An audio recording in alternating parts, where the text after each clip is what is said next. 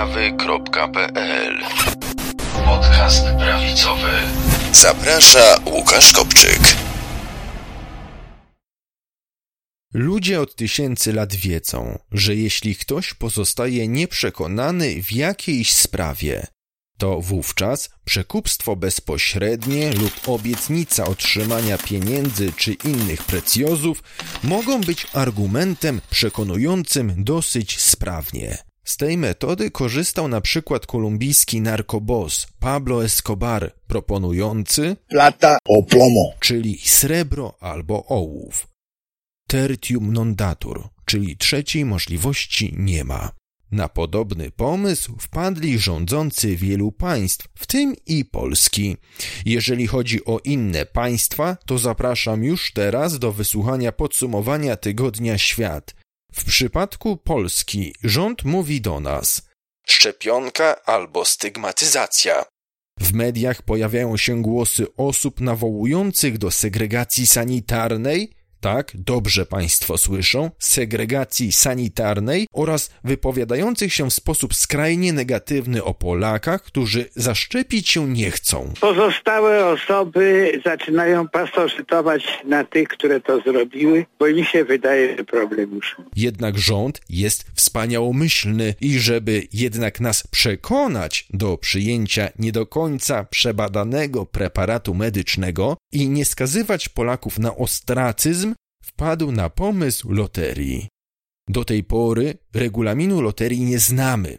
25 maja bieżącego roku w serwisie twitter.com rządowy profil Szczepimy się opublikował obrazek informujący o wspomnianej loterii. Dowiadujemy się z niego, że 1 lipca uruchomiona zostanie loteria realizowana przez totalizator sportowy przy pomocy spółek Skarbu Państwa. Do loterii dołączyć będą mogły samorządy. Nagrody są następujące. Co dwutysięczna osoba dająca się zaszczepić wygra aż 500 złotych, a każdy uczestnik będzie miał aż cztery szanse na wygraną. Co tydzień dwie osoby będą mogły wygrać po 50 tysięcy złotych hulajnogi elektryczne. Nie znamy parametrów tych pojazdów elektrycznych ani marek oraz vouchery. Tu również nie znamy wartości bonów ani na co będzie można je wymienić. Co miesiąc dwie osoby zdobyć będą mogły po 100 tysięcy złotych oraz samochody hybrydowe. Nie wiemy, czy będzie to dodatek do nagrody pieniężnej, czy osobna nagroda. Nie jest znana również marka oraz konkretny model tychże samochodów. A wielkim finale do zdobycia będą dwie nagrody pieniężne, każda po milion złotych oraz samochody hybrydowe, także nie wiemy jakie i czy będą dodatkiem, czy będą oddzielnymi nagrodami. Od nagród wygranych w loterii należy odprowadzić podatek. Czy w tym przypadku będzie tak samo? Najprawdopodobniej tak. Ale o tym się już nie mówi.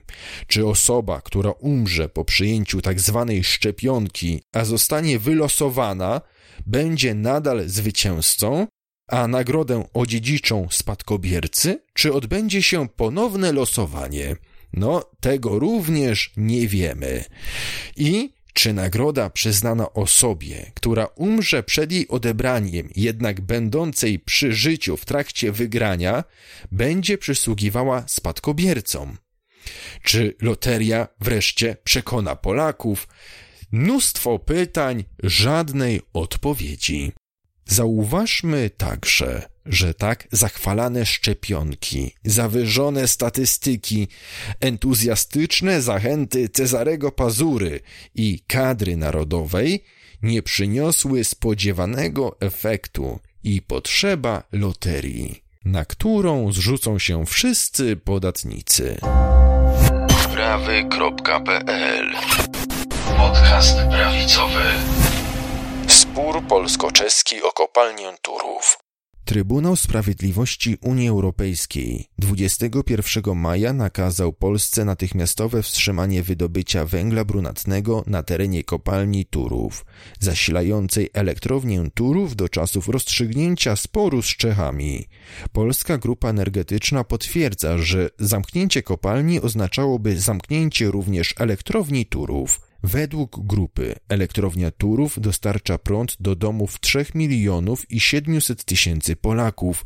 Elektrownia Turów, czwarta co do wielkości w Polsce węglowa elektrownia cieplna. Dlaczego Czesi złożyli skargę? Czesi zaskarżyli do Trybunału Sprawiedliwości Unii Europejskiej decyzję o powiększeniu kopalni. Wskazywali przy tym, że kopalnia Turów ma negatywny wpływ na regiony przygraniczne, gdzie zmniejszył się poziom wód gruntowych. Na uwagę zasługuje również fakt, że na początku występowały sprzeczne informacje. Strona polska twierdziła, że doszło do porozumienia, gdy strona czeska stanowczo temu zaprzeczała. Nic się nie zgodziłem. Sprawa sądowa jest nadal w toku. Powiedział dziennikarzom podczas briefingu prasowego premier Czech Andrzej Babis. Polityk zaprzeczył twierdzeniom Polski, że Czechy są gotowe zgodzić się na porozumienie w sprawie polskiej umowy dotyczącej kopalni Turów. 27 maja w czwartek Komisja Sejmowa przyjęła stanowisko dotyczące decyzji Trybunału Sprawiedliwości Unii Europejskiej.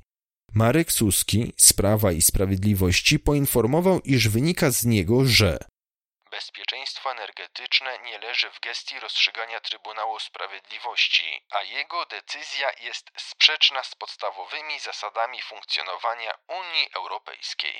w regionie przygranicznym Polska, Niemcy, Czechy, po stronie czeskiej i niemieckiej znajduje się wiele kopalni odkrywkowych. W niemieckich kopalniach Czesi również posiadają udziały. Prawy.pl Podcast prawicowy. Marian Banaś składa zawiadomienie do prokuratury w sprawie wyborów kopertowych. Zawiadomienie dotyczy premiera Mateusza Morawieckiego, szefa kancelarii prezesa Rady Ministrów Michała Dworczyka, ministra Ministerstwa Aktywów Państwowych wicepremiera Jacka Sasina oraz ministra Ministerstwa Spraw Wewnętrznych i Administracji Mariusza Kamińskiego. W związku z wynikami kontroli dotyczącej przygotowania i organizowania wyborów na prezydenta Rzeczypospolitej Polskiej wyznaczonych na 30, 20, 10 maja 2020 roku z wykorzystaniem głosowania korespondencyjnego chcę Państwa poinformować, że w dniu dzisiejszym Najwyższa Izba Kontroli, mając na uwadze wagę stwierdzonych nieprawidłowości w czasie przedmiotowej kontroli, kieruje do prokuratury zawiadomienie o podejrzeniu popełnienia przestępstwa przez prezesa Rady Ministrów pana Mateusza Morawieckiego, szefa Kancelarii Prezesa Rady Ministrów pana Michała Dworczyka, ministra Ministerstwa Aktywów Państwowych pana Jacka Sasina oraz ministra Ministerstwa Spraw Wewnętrznych i Administracji pana Mariusza Kamińskiego. Dziękuję Państwu za uwagę. Jednym z efektów e, kontroli jest e, stwierdzenie, że kontrolowana jednostka, kontrolowany podmiot naruszył prawo. Jeżeli taka sytuacja nastąpi, wchodzi w grę artykuł 63 ustęp 1 ustawy o Najwyższej Izbie Kontroli. Tekst tego, tego przepisu macie Państwo na slajdzie. Artykuł ten stanowi, że w razie uzasadnionego podejrzenia popełnienia przestępstwa lub wykroczenia Najwyższa Izba Kontroli zawiadamia organ powołany do ścigania przestępstw lub wykroczeń oraz informuje o tym kierownictwo jednostki kontrolowanej lub kierownictwo jednostki nadrzędnej i właściwy organ państwowy. Proszę Państwa, co z tego przepisu wynika? Wynikają przede wszystkim dwie sprawy. Po pierwsze, Najwyższa Izba Kontroli w przypadku uzasadnionego podejrzenia popełnienia przestępstwa ma obowiązek, nie zaś prawo, skierowania odpowiedniego zawiadomienia do organów ścigania. Trzeba też dodać, że artykuł 304 paragraf 2 Kodeksu Postępowania Karnego również nakazuje, aby wszystkie organy, które dowiedziały się, instytucje, organy, które dowiedziały się o popełnieniu przestępstwa, które jest ścigane z oskarżenia publicznego, również mają obowiązek niezwłocznego zawiadomienia odpowiednich organów ścigania i ten przepis dotyczy również Najwyższej Izby Kontroli. I nie ma znaczenia, proszę Państwa, czy uzasadnione podejrzenie popełnienia przestępstwa dotyczy najważniejszych funkcjonariuszy w naszym państwie, czy dotyczy pracowników, pracowników zwykłych, pracowników y, urzędu. Drugi bardzo ważny y, wniosek z tego przepisu płynący to jest to, że po pierwsze Najwyższa Izba Kontroli nie stwierdza, że rzeczywiście w tym przypadku czy w innym przypadku popełniono przestępstwo. Należy to do kompetencji innych organów, sądów, prokuratury. Najwyższa Izba Kontroli nie kieruje zawiadomienia tylko gdy ma podejrzenie popełnienia przestępstwa, bo to już jest za mało. Proszę zwrócić uwagę, że musimy mieć uzasadnione podejrzenie popełnienia przestępstwa. Co to znaczy? Że nie, że nam się wydaje, że ktoś popełni przestępstwo, ale musimy mieć dowody zebrane w toku kontroli, że rzeczywiście naszym zdaniem, zdaniem NIK-u, jest uzasadnienie, że ktoś przestępstwo takie popełnił. Prawy.pl Podcast prawicowy.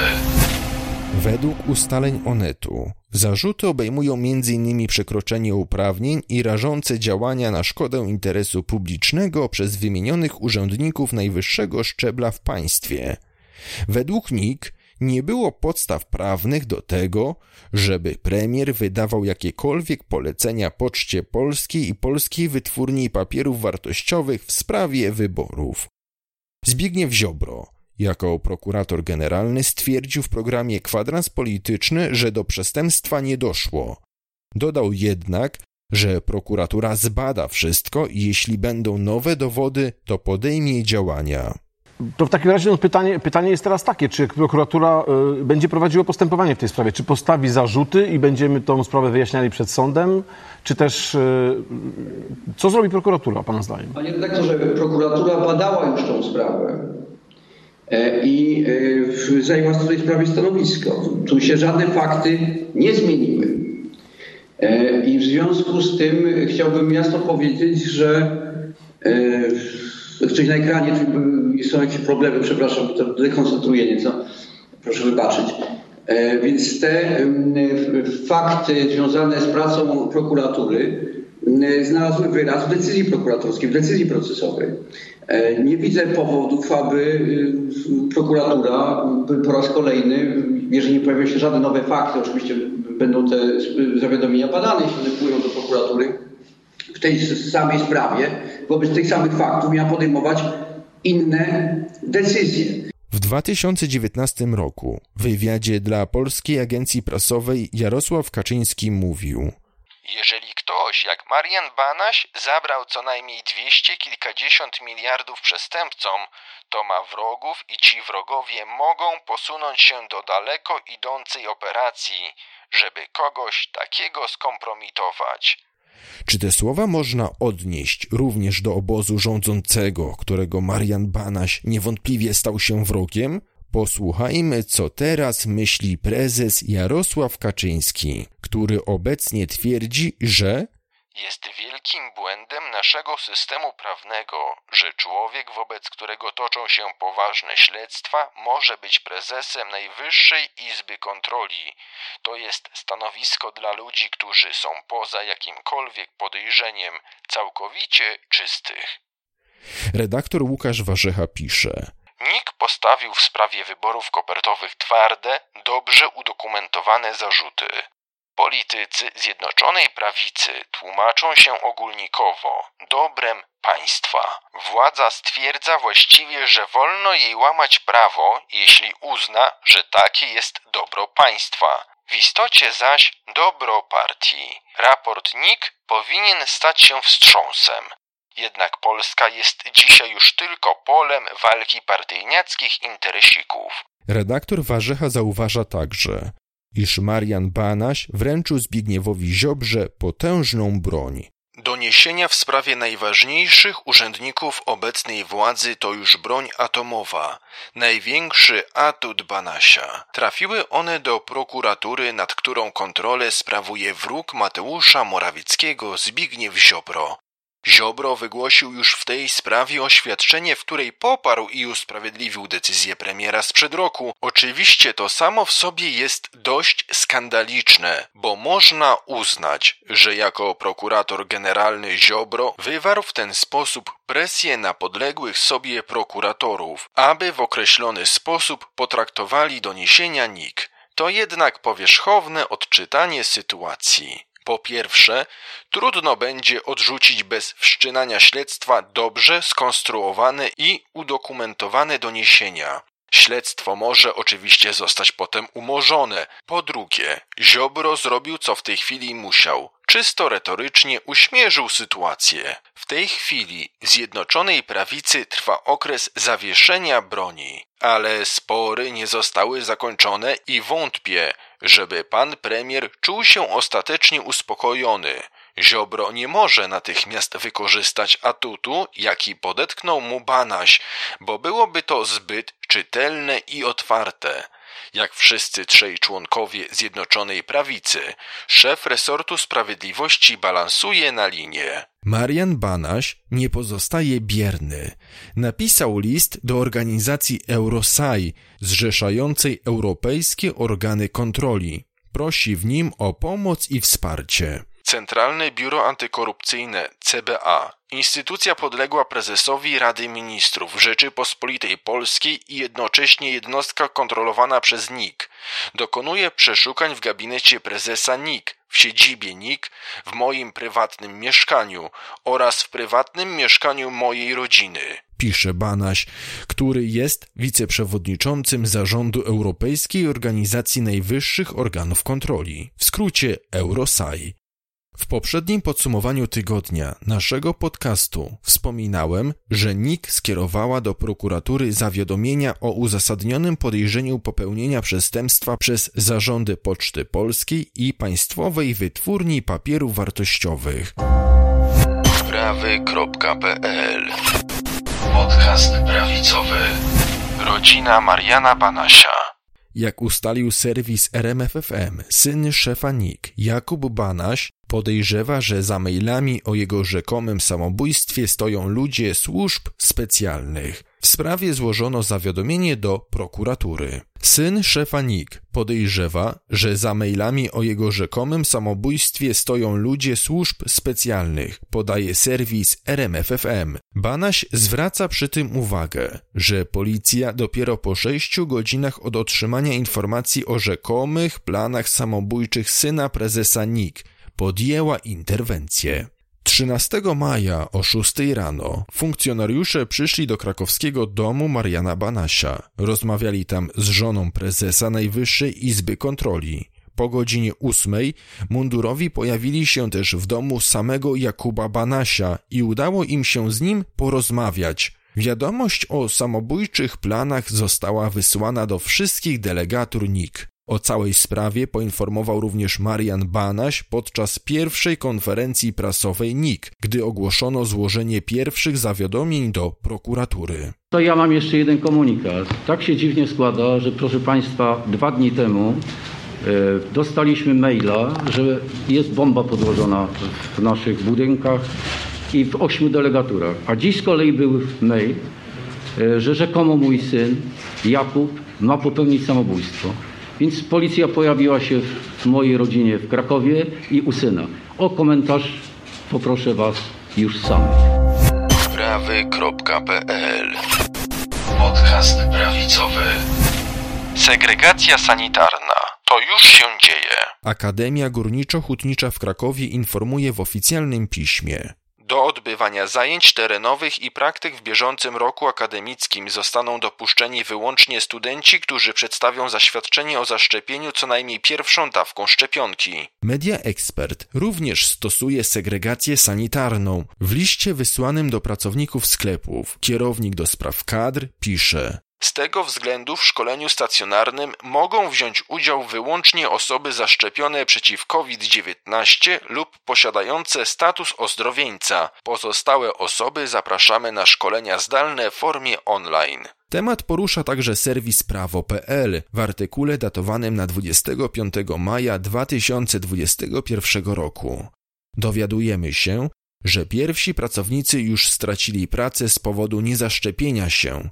Zostają też przywołane opinie, które z prawem niewiele mają wspólnego. Niejaki profesor Arkadiusz Sobczyk uważa, że pracodawcy, podobnie jak i inni pracownicy, mają prawo oczekiwać zaszczepienia się przez kolegów i koleżanki.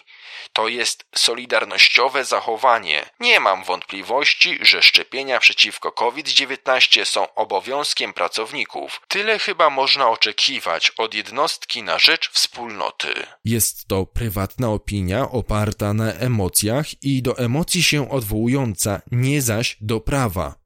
Natomiast w tym samym serwisie w artykule z 22 grudnia 2020 roku możemy przeczytać: Pracodawca nie może wymagać od pracowników czy nawet kandydatów do pracy zaszczepienia się na COVID-19, bo nie ma przepisu, który by go do tego uprawniał. Zdaniem ekspertów, pracodawca może jedynie zachęcać do szczepień i stwarzać do nich możliwość, na przykład fundując je.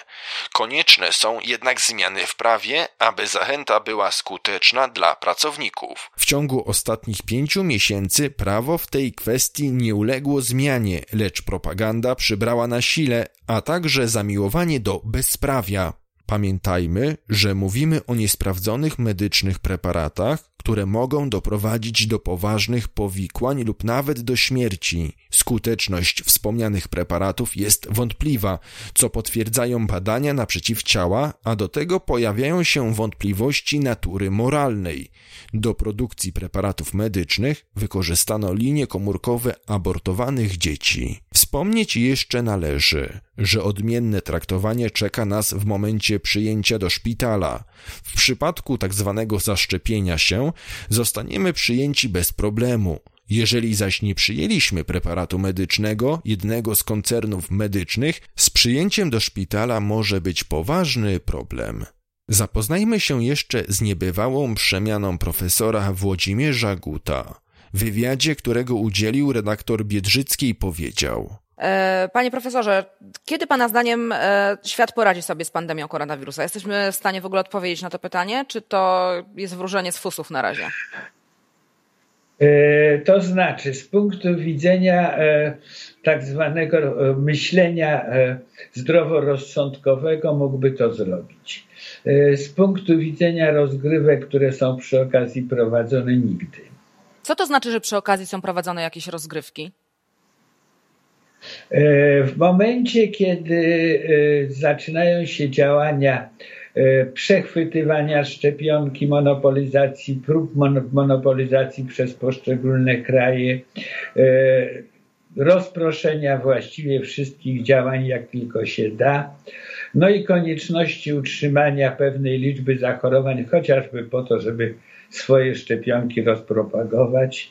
Nie wierzę, że świat sobie poradzi, ale nie jest to wynik straszliwego wirusa czy e, wszystkiego, tylko przyjętej e, egoistycznych interesów poszczególnych. Czyli mam rozumieć, że e, kwestia istnienia w dalszym ciągu epidemii koronawirusa jest w interesie firm farmaceutycznych. Dobrze interpretuję to, co pan mówi? Między innymi, ale nie tylko. To jeszcze w czyim interesie? Koronawirus daje bardzo szerokie możliwości. Od e, możliwości e, protestu do możliwości e, zamykania i zacieśniania. Zależy, kto, w czyje ręce wpadnie pomysł. Lecz teraz twierdzi całkowicie coś przeciwnego. Pozostałe osoby zaczynają pasożytować na tych, które to zrobiły, bo mi się wydaje, że problem już minął. Kiedy profesor Good mówił prawdę, a kiedy kłamał? To zostawiam Państwa opinii. Prawy.pl Podcast prawicowy. I jeszcze na zakończenie zajrzyjmy na nasz portal prawy.pl. Jak czytamy w artykule zatytułowanym GUS uległ lobby LGBT, dodał małżeństwa jednopłciowe, prezes Głównego Urzędu Statystycznego odpowiedział na pismo interwencyjne ponad 40 organizacji społecznych w sprawie formularza spisu powszechnego dyskryminującego osoby LGBT. GUS dopuścił zaznaczenie twierdzącej odpowiedzi na pytanie dotyczące stanu cywilnego przez osoby żyjące w jednopłciowym związku małżeńskim, ale osobom transpłciowym płciowym i niebinarnym nie daje możliwości zaznaczenia własnej płci. Organizacje LGBT mimo wszystko nie są zadowolone, ponieważ, jak twierdzą, Spis przestaje być powszechnym, gdy wyklucza część społeczeństwa, jaką są osoby LGBT i narusza ich dobra osobiste oraz prawa człowieka. Jednak musimy zadać sobie pytanie, czy uległość wobec organizacji LGBT to pierwszy mały krok w kierunku zalegalizowania związków jednopłciowych w Polsce. Skoro GUS już uznaje coś takiego, to również zostawiam Państwa opinii. prawy.pl Podcast prawicowy. Zachęcamy do subskrybowania naszego kanału na YouTubie oraz do obserwowania podcastu na platformach podcastowych Apple Podcasty, Google Podcasty, Spotify.